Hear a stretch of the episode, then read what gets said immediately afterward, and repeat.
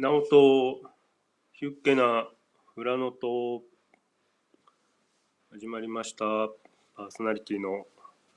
なおです。よろしくお願いします。えーこのポッドキャストは、えーただボードゲームが大好きというだけのポッドキャストでございます。よろしくお願いします。えー今日はサクッとあんまり前置きの話もせず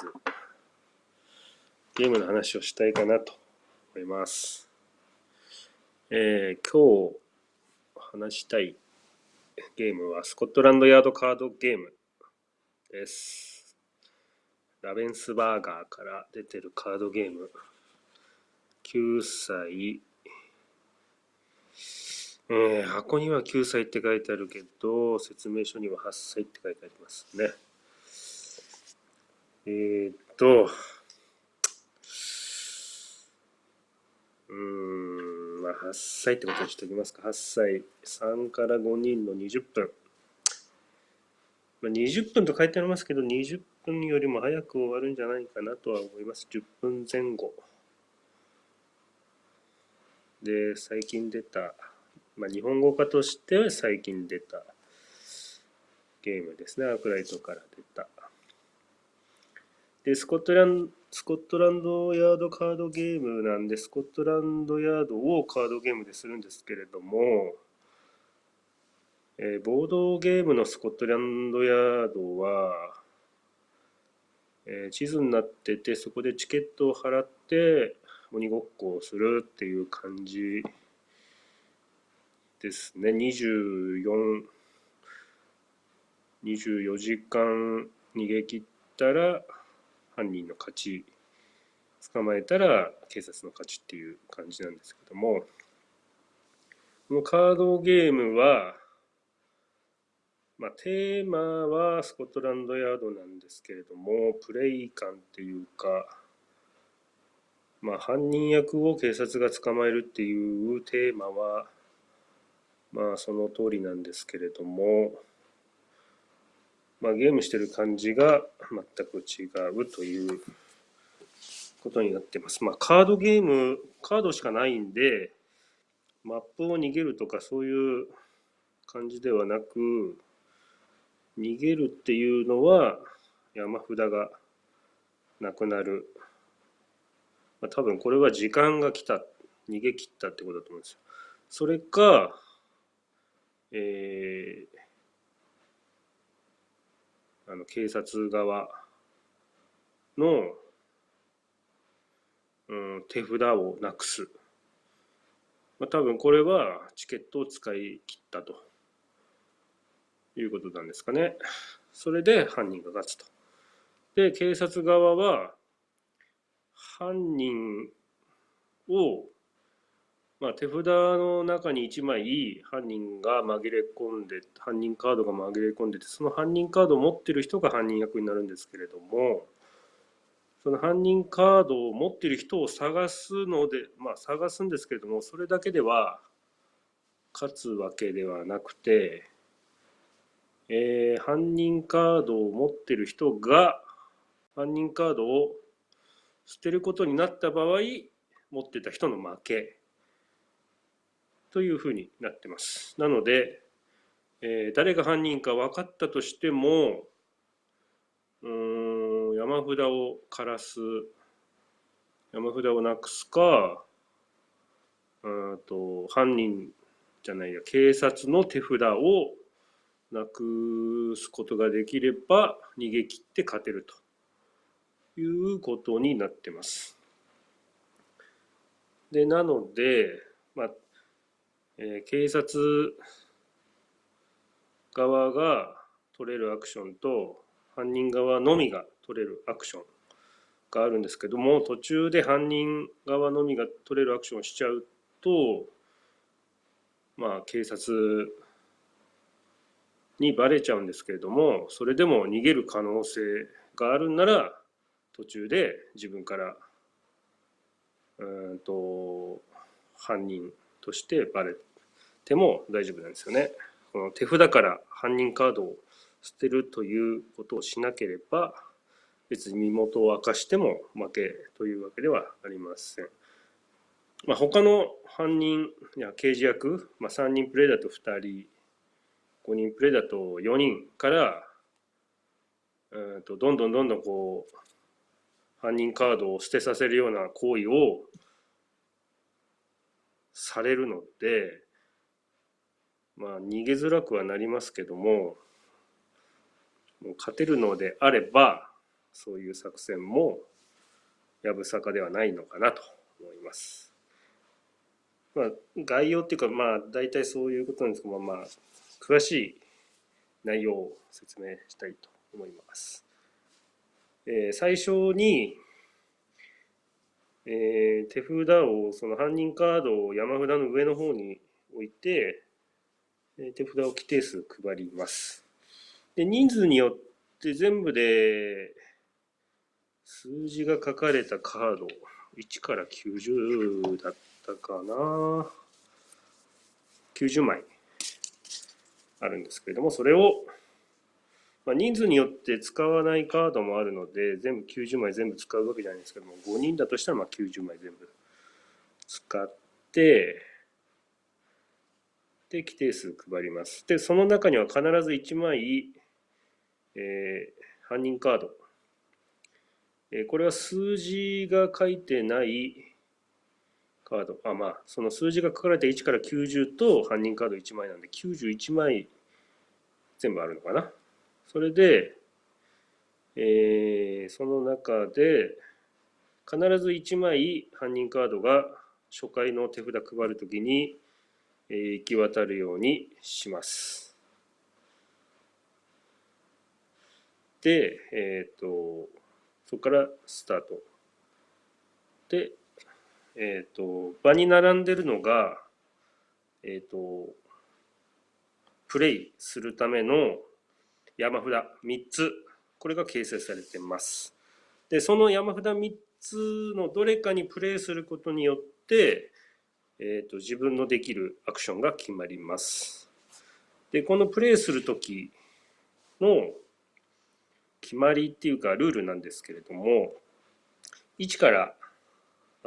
と90まで数字が、えー、ユニークなんで1枚ずつ入ってます。で、最初にそのアクションする山札、山札3つのアクションが書かれた札をその下に山札として置くんですけども、最初そこ3つそれぞれ数字が置いてあります。で、その数字の上にカードを置いて、えー、プレイしていくんですけれども、出し方がルールありまして、その数字よりも大きい数字を出さないといけない。で、で右よりも小さい数字。なので、お互いの数字の間を出せると。右よりも小さい数字を出していく。で、どんどんどんどん、えー、数が増えていく。なので、一番左の数字を出せる範囲が一周していくと2番目、その一番左の右側、真ん中の数字をもうどんどんどんどん上がっていくんですけども、上がっていくことによって、一番左の山の数字の出せる範囲が広くなっていくと。で、その山が3つあるので、それぞれ、えっ、ー、と、の間の数をどんどん出していくと。で、何、まあ3色、4色色があるんですよ。黄色、青、赤、黒と。で、何色でもいいので、どこかのその3つのうちの1つのところに出したら、必ずアクションができます。で、そのアクションは手札を増やす。1枚増やす。で、あと、うんと、なんだっけな。創作。尋問だ。尋問。尋問っていうアクションができるカード。をその準備段階としてえっ、ー、とその尋問がでをするためには尋問カードを3つその虫眼鏡のカードを3つめくらないと尋問ができないんですけれどもその虫眼鏡をカードを1枚ずつめくっていく。1めくったら次 2, 2めくったら3で3枚めくれたら尋問ができると。でその尋問はどういうことかというと3枚目めくれたら尋問ができる。でめく3枚目めくったプレイヤーが他のプレイヤーの誰かの手札を全部受け取ってその中を全て見ると。でその中に、えー、犯人カードがあるかないかを調べることができると。でその時に嘘つく必要はないので、えー、あるかないか。で犯人も、えー、この行為することができるので、え自分は潔白だっていうことを証明するためにこの尋問この虫眼鏡のカードをどんどん開いて尋問に促すと。でえっ、ー、とその次がえっ、ー、とどれかカードを誰かのカードを1枚もう一つが1枚誰かの手札が1枚引いてそのカードを捨てるそういう効果ですね。まあ、そうすることによって、えーと、他人の手札が1枚減るんですけれども、うん、もしそこで犯人カードが引かれてそれを捨てるんですけど犯人カードが捨てられたら犯人の負けなのでこの時に犯人カードを引いたらその犯人カードを持ってた人の負け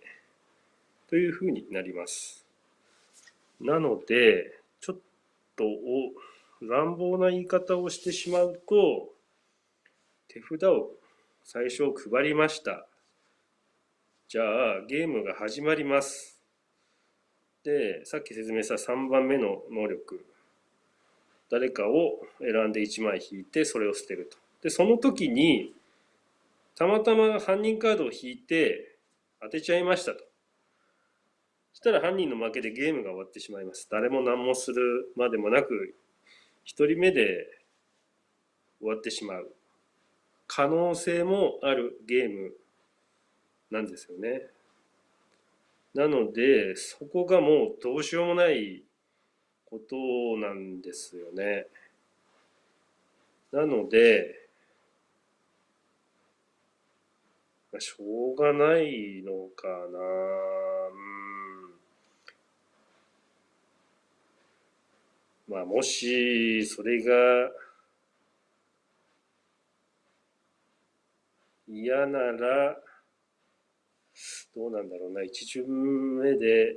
犯人がないようにもうちょっと多めに2回目に犯人が来るように中盤に忍ばせるとかでもそんなことする必要ないのかな。もう単純にこのゲームもう10分前後で終わるのでもうもう一回やればいいんですよね。なので多分そういうことなんじゃないかなと。この一発で終わるようなルールだとしてもまあもう一回やればいいじゃん。っていうことなんじゃないかなと。まあ結構モヤモヤはしますけれどもね。まあそこまでのガチガチのゲームではない感じがするので。でそのアクションをするときにその3つのアクション。手札を補充で虫眼鏡カードをめくる。で相手のカードを1枚引くっていう3つのアクション。それぞれ色がついてって1番目黄色2番目青3番目赤っていうふうになってて。でえっ、ー、とカードにも黄色か青か赤か黒のカードがあります。で、その、たまたま、たまたまでもないですけども、狙って、その、色の、その山に対応した色のカードを出せたら、そのアクションが通常よりも倍、えー、強い能力として発動します。なので、黄色の場所に黄色のカードを出せた。出す時も数字を上げていくように出し、隣の数字よりも小さい隣というか右よりも小さい数字を出していくっていうルールは適用されますけどもその時に黄色を出すことができれば1枚引くが2枚手札を補充するということになります。で手札を補充するっていうのは犯人はうんと刑事の手札を減らしたい行動もしてくるので減らすような行動もしてくるので、えー、手札が減ら減らす減ると必然的にカードを出す選択肢も減るしカードがなくなるリスクもあるのでなるべくカードの枚数をある程度持っておきたいということで2枚補充というのも強い能力になります。で2番目の虫眼鏡をめくっていくカード通常だと何色出しても1枚ずつめくって、まあ、1枚ずつめくとしたら3回3人、まあ、順調にいっても3人必要なんですよね3枚目の虫眼鏡カードめくれたら誰かの手札をこっそり見れるという能力が発動するんですけどもその発動のための準備段階1枚ずつめくるっていうのが2枚めくってもいいということになってます。なのであのその相手の手札を全部見るっていう行為が早く回ってきやすくなると。でもう一つ3番目が赤。で赤はあとその指定した人のカードを2枚引く。なのでもう犯人が分かんなかったらもう当てずっぽなんですけれどもその尋問をした時に誰かの手札を見てこの人が犯人ですっていうのを分かったら3番目の能力を使って犯人の手札をどんどん引いていく。なので、えっ、ー、と、枚数が減れば減るほど犯人を引く可能性が増えていくので、もうどんどんどんどん狙っていくと。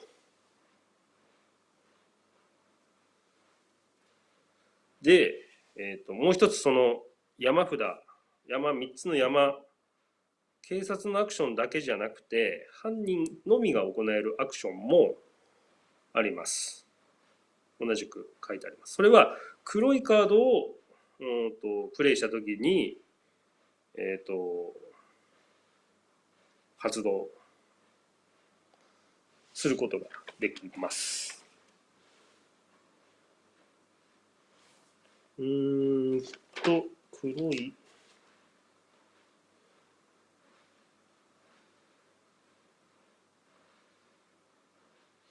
で、黒いカードを、うんと、犯人がまだカミングアウト、自分が犯人ですよって言ってないときは、黒いカードを出しても通常のアクションをすることで、犯人っていうのは隠すことができます。でもう犯人が分かっ犯人だともうバレちゃった時はえっ、ー、ともう、うん、うん、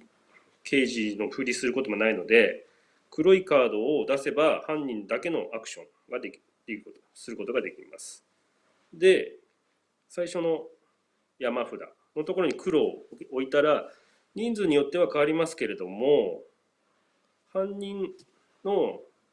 それぞれの中の合計まあ話し合って決めてもいいんですけど合計で、えー、規定枚数を手札を捨てさせることができると。なので俺手札いっぱい持ってるから3枚捨てるわ私手札少ないから1枚しか捨てれないわっていうふうに話し合って捨てる枚数は決めれるんですけれどもそれによって刑事の手札がなくなった時でも犯人が勝つのでこれも積極的にやっていきたいアクションになります。で2番目のアクション。2番目の山札のアクションは黒いカードを出せば犯人は4枚山札を補充することができると。山札から。なのでこれをすると犯人は手札を増やすことができる。さらに山札もなくす、減らすこともできるという結構強い能力になっています。で3番目の山札。ここに黒いいカードをプレイした時はそれぞれ、えーと、参加しているメンバー。手札から1枚裏向きで、えーと、1枚ずつ集めます。でそれをシャッフルしてもう1回配り直す。なのでこの中に犯人が犯人カードを混ぜてたとしたら犯人が誰か変身してるかもしれない。し犯人が犯人カードを出してない場合は変わんないんですけどもそれは犯人しか知らない。犯人と犯人カードが配られた人しか知らないのでで犯人カードが回ってきちゃった人は自分が犯人だっていうのは名乗らないので基本的には。なので、まあ、そこで犯人が入れ替わったのか入れ替わってないのかっていうこともあります。なのでこれは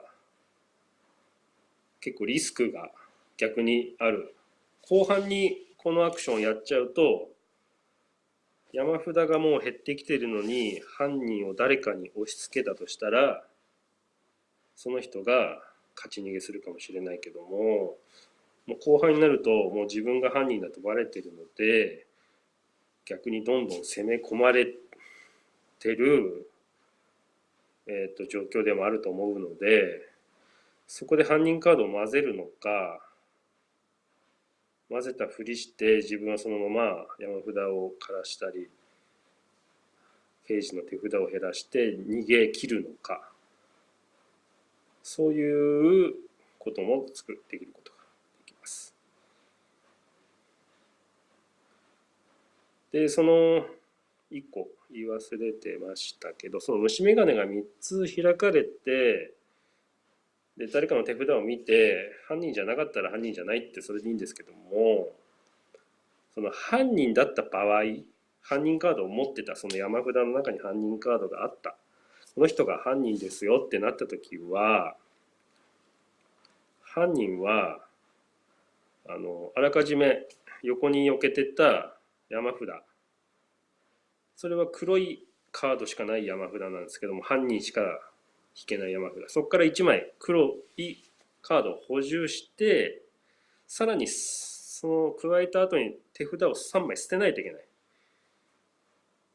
のでちょっと手札がどんどん減っていくと。なので、えー、犯人のカードが、えー、見つかりやすいと。なのでなるべくは見つからないようにしたいと。これももし犯人が誰かと分かっててもこの虫眼鏡3つ開いた時に犯人カード犯人の人から手札をもらってで犯人はカード1枚補充するんですけれども結果2枚減るのでだんだんとこの終わりに近づいていく犯人にを追い詰め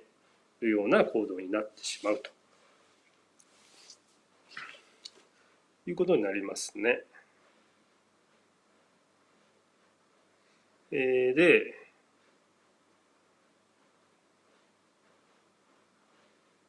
えー、っと、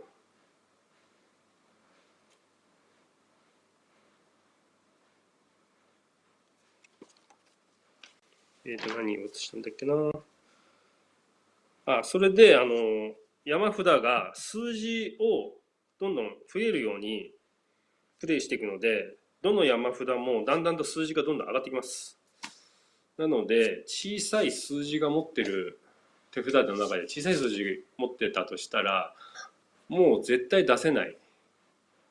しかも全員が出せないみたいななんかこう雰囲気になってくるんですけどもその場合は山札をリセットすることができます。なので、えー、自分の手番にできることはまず山札を1枚引いて手札を増やしてでそこから3つの山札のうちどれかに置くと。でその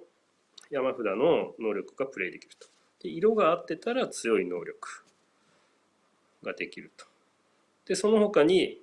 手札を1枚引いて出せないあるいはもう出せないような感じでシャッフ山札をシャッフルしたいってなったらその山札をリセットしてでもう一回3枚オープンすると。でこれも結構リスクなことで、えー、シャッフルして山札を1枚ずつまた新しく引いて、えー、1枚目のカードが置かさるんですけどもこれは結果的に山札も減っていくっていう行為にもなるのでまあいい加減出せなくなってたらやらないとはいけないんですけれどもでもポンポンポンポンこれをやっていくとどんどんどんどん犯人に有利な行動としてなっていくのでなるべくはあの出せるなら出した方がいいと。で犯人はあの出されないように数字をどんどん上げていく窮屈になるようにっていうようなプレーもあるかもしれません。それで、えっ、ー、と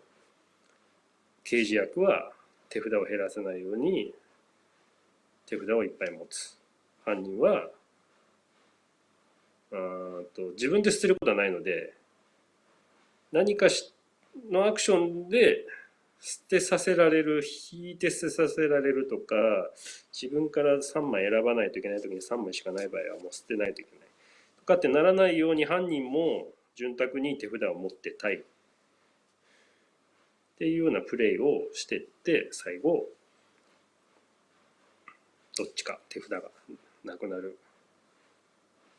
犯人カードが捨てさせ捨てさ捨てることになるっていうふうになったら負け。結構もう10分ぐらいで終わっちゃいます。で結構どうなんだろう。山札がものすごく早くなくなる時もありますやっぱり。でまあ、大体最初1巡2巡ぐらいは犯人分かんないのでで頑張って犯人探と探そうとするんですけれどもうんなんか手札が増やしている人が怪しそうな感じもみなんかどんどんプレイしていくとなんか手札を増やしてると犯人じゃないとかうんなんかこうもうそろそろ誰々が犯人じゃないのなんて言いながら引いてる人が実は自分が犯人じゃないかな。その人が犯人じゃないかななんていうのが思ってきたりいやもうほんと10分ぐらいで終わるのでもうもう一回もう一回みたいな感じであのこう遊びましたね。なのでもしかしたらこの一発で終わるっていうようなこう不運運に任せら任せられてしまう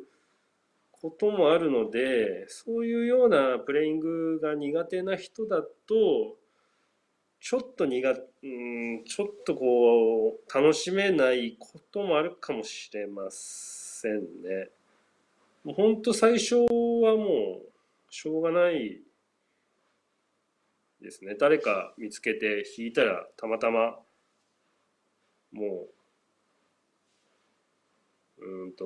犯人カード引いちゃってはい終わりっていうふうになっちゃいます。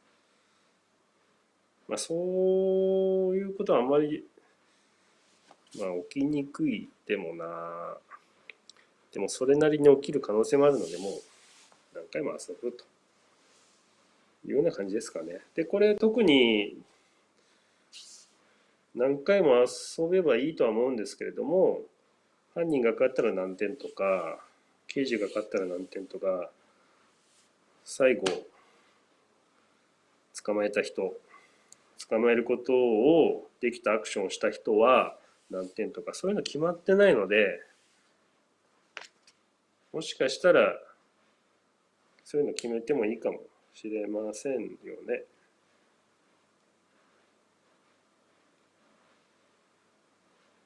うん。まあお邪魔者みたいに犯人が逃げ切ったら3点とか捕まえたら捕まえるアクションしたら2点その他みんな1点とかなんかいろいろ決めて点数計算するのもいいのかもしれないまあ書いてないですけどねルールには。まああとはちょっと多分犯人には有利にはなるけども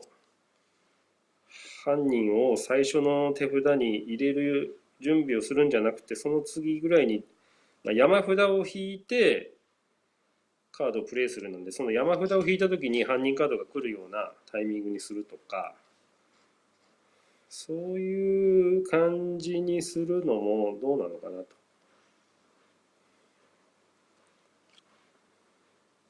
まあ、そうすると相手の手札を見てっていうのも、まあ、最初から手札に X が S と X が入ってないようなセットするのももしかしたら味付けでまあ邪道ですけどいろんなルール考えられるような感じになってますかね。なので、か、あと、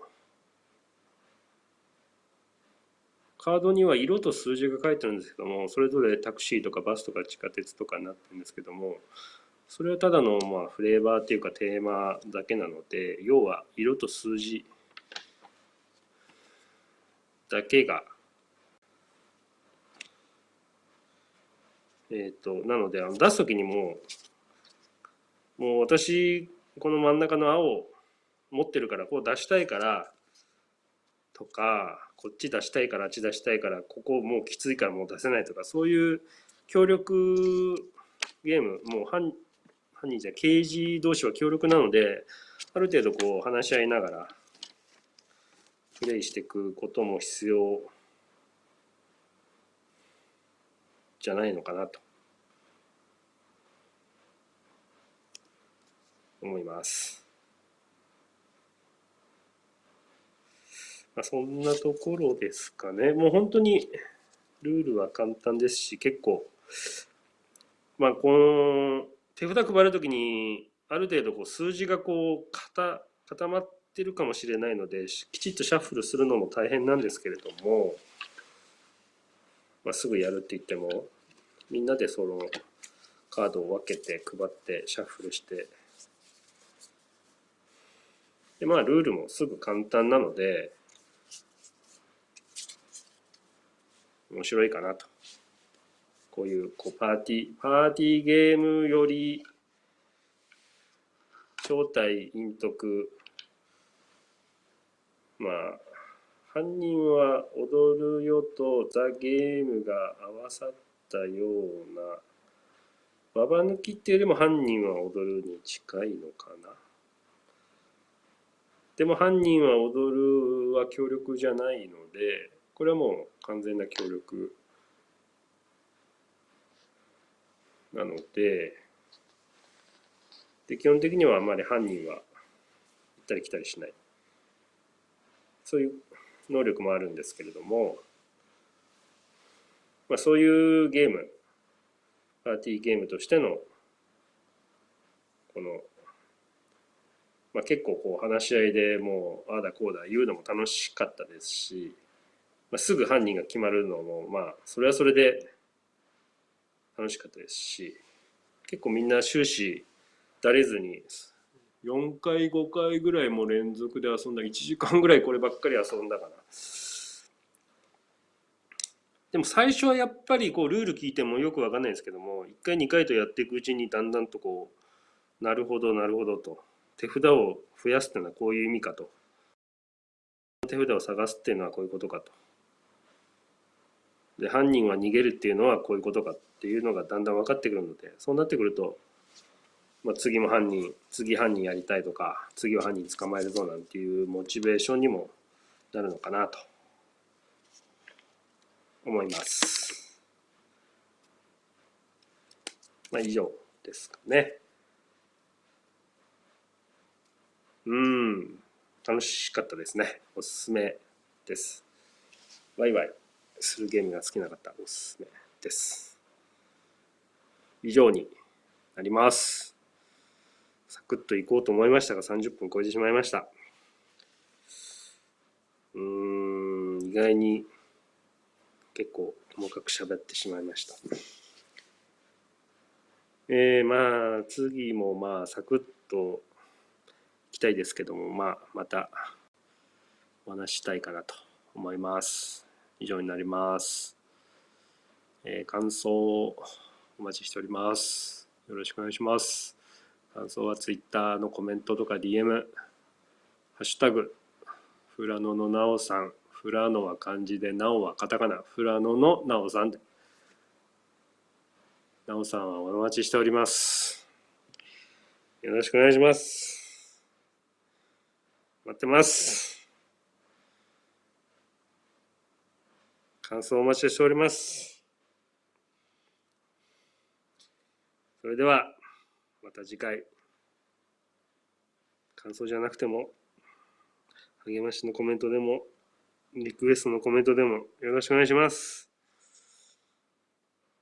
また次回何かおすすめなゲームをおしゃべりしたいと思います。それでは皆さん。台風来てますがあまり外出せずゲームで遊んでしのぎましょう。それでは、したっけね